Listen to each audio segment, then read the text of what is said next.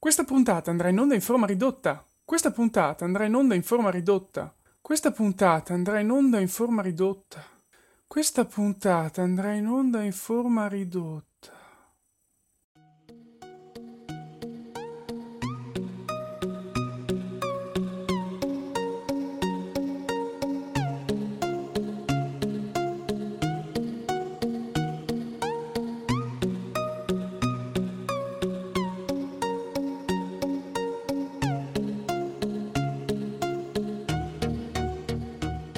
Fantascientificast presenta World on Streaming Digressioni su film, serie e anime on demand ad alto IP da binge watching.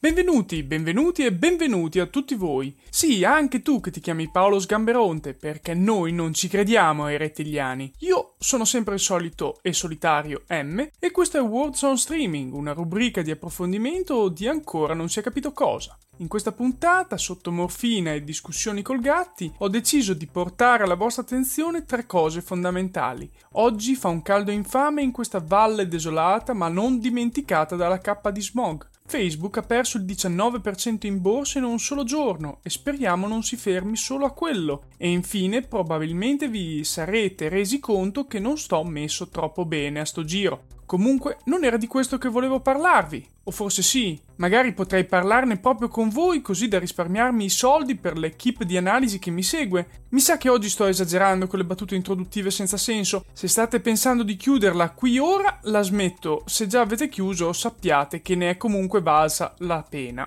Ma ora passiamo a qualche pillola introduttiva direttamente dal mondo dello streaming cinematografico. Dopo il Festival di Cannes, anche il Festival di Venezia potrebbe iniziare a ridurre, se non eliminare del tutto, la presenza di prodotti di Netflix. Infatti, dopo le polemiche di qualche anno fa in territorio francese, anche qui da noi, eh, sebbene in un terreno meno solido come quello lagunare, si stanno portando avanti proteste per la presenza di film a cui seguirà eh, a breve il lancio sulla piattaforma web senza passare prima dai cinema. Ebbene, io sono contrario a questi tacchi a piattaforme on demand. Il motivo è semplice: la tecnologia avanza e il libero mercato non si può essere corrotto da questo tipo di interessi di chi negli anni non ha voluto credere a certi cambiamenti tecnologici e modi di fruire di certe tecnologie. Anzi, Netflix è un salvagente per tutto questo streaming illegale che ancora c'è, ma che si sta arginando proprio con queste soluzioni soluzioni a pagamento. Io conosco bene le problematiche di una sala cinematografica per trascorsi passati e presenti e sono sicuro che non moriranno le sale cinematografiche perché il cinema è esso stesso uno spettacolo nello spettacolo. Non vado oltre perché potrei dilungarmi per ore con questi esempi ed eventuali ipotesi. Se volete possiamo continuare sul gruppo Telegram della community di Fantascientificast che è FSC Community per l'appunto. Piccola novità eh, finale da Prime Video di Amazon che sembra intenzionato finalmente ad aggiornare la grafica dai dispositivi mobili. Rimpolpasse anche il catalogo magari.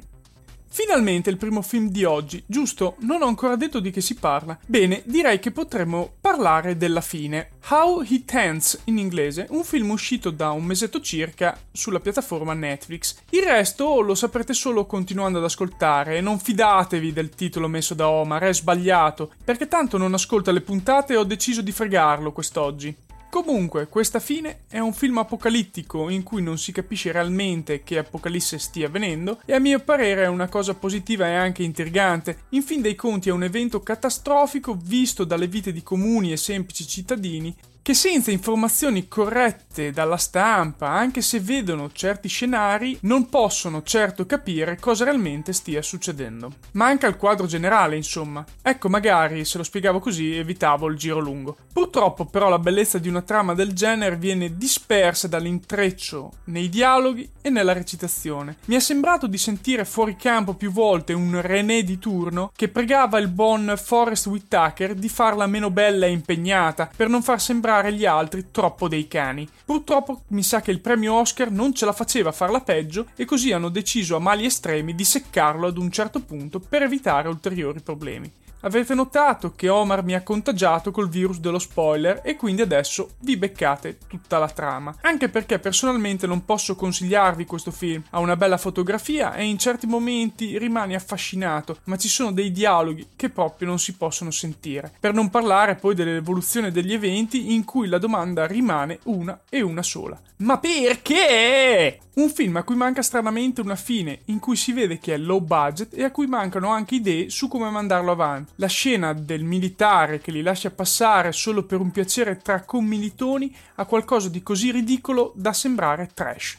Me lo sono trovato nella lista di Netflix quasi per caso, ma non posso apprezzarlo e purtroppo racchiude in sé tutti i problemi dell'attuale Netflix, in cui si produce tanto ma in cui è andata persa la qualità e la cura di molte uscite. Preferirei anche meno uscite, ma di un livello più alto.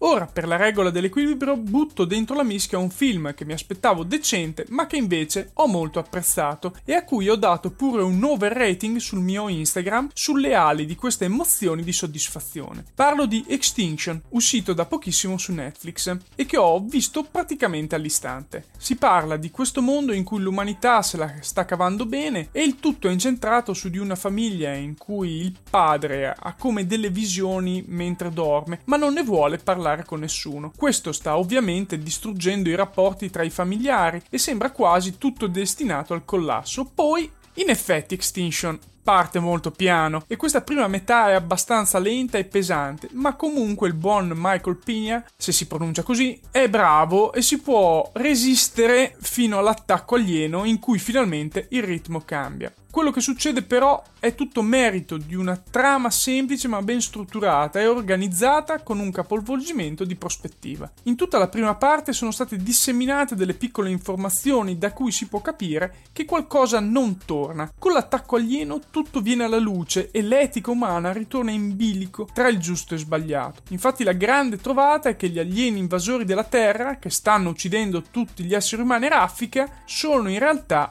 gli esseri umani. Quello che abbiamo visto fino ad ora è un mondo di macchine replicanti che non sanno di essere e a cui vengono sistemati ricordi se iniziano a ricordare il passato in cui si sono ribellati agli esseri umani e li hanno schiacciati per ottenere la libertà. Sono temi pesanti, non affrontati al meglio, ma certamente in un modo valido e da una prospettiva particolare che difficilmente si vede nelle produzioni. Apprezzabili anche se non convincenti del tutto le recitazioni e come già detto si soffre molto in una prima parte molto lenta rispetto ad una seconda fin troppo rapida. Potevano prendersi qualche minuto in più e ridistribuire meglio l'azione. Una rapida comparsata di Mike Coulter, il Luke Cage per chi fosse poco attento, e un finale aperto mi fa ben sperare per un seguito che spero di vedere, magari un po' più lungo e con questi temi di libertà e autodeterminazione ben sviluppati. In effetti, poi è veramente il caso di domandarci come gestire le prossime intelligenze artificiali, visto che sicuramente se le trattiamo come gli immigrati di oggi, loro avranno il coltello dalla parte del manico e potremmo non vedercela così bene. Ora cosa abbiamo da discutere? Vediamo. Sì, giusto, Final Space, disponibile anch'esso su Netflix una serie animata sullo stile di Futurama per colori e caratterizzazione dei personaggi, ma che si rivela essere molto più vicina ad una serie dissacrante come Rick e Morty. Si passa dalla pucciosità di Mooncake alla devastazione totale sempre di Mooncake, passando per la stupidaggine di Gary che vuole sempre provare a fare la cosa giusta senza sapere cosa fare però. Il cattivo della serie poi è doppiato da David Tennant e questo mi ha fatto premere subito sul play appena la serie è stata resa disponibile. Gary si può descrivere come un fallito sognatore che per conquistare una donna si spaccia per un pilota di caccia spaziali e con un solo colpo ne devasta ben 92, solo che erano quelli degli alleati. Così viene incarcerato e sconta la sua pena su di una astronave prigione, tutto soletto con un'intelligenza artificiale e i vari compagni robotici di bordo. A tratti sembra che impazzisca, ma il personaggio è ben curato e profondo, tanto da spingere altri personaggi che incontra, anch'essi più o meno oscuri, a collaborare con lui per distruggere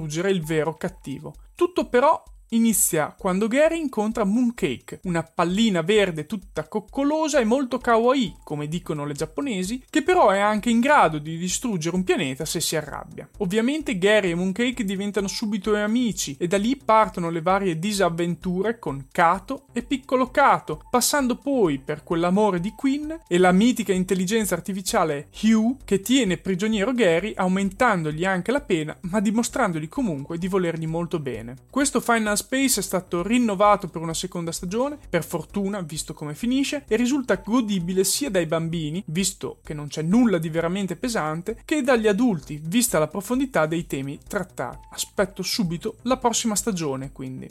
Come avete potuto ascoltare anche questa puntata è andata in onda e come sempre spero che siate riusciti ad arrivare fin qui tutti interi. Vi ricordo di seguire tutti i nuovi canali e gruppi di Telegram di Fantascientificast e non dimenticatevi del mio MTI sempre a due passi da lì. Se però gradite Instagram o Twitter potete trovarmi cercando Marco Taddia tutto attaccato o spulciate la mia pagina web marcotadia.net che mi sono reso conto da poco aver già superato i 18 anni di vita. Peccato che non la sfrutti più tanto spesso spesso per pubblicare le cose. Voi passate un buon agosto che poi ci sentiamo nuovamente a settembre con prodotti spero più freschi. Grazie a Homer e a tutto il gruppo di Fantascientificast e non dimenticatevi che esiste per loro anche PayPal e Patreon.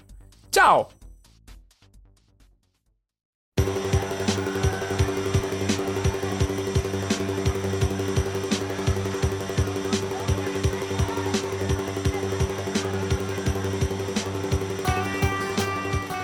Sono aperte le votazioni per i Premi Italia 2018. Se sei un elettore registrato, puoi sostenere Fantascientificast candidandolo per la categoria rivista o sito web non professionale. Ogni anno, dal 1972, il Premio Italia riconosce le eccellenze della fantascienza e del fantasy in lingua italiana. Racconti, romanzi, riviste e podcast naturalmente. Quest'anno vota per noi, con te ci sentiamo fortunati.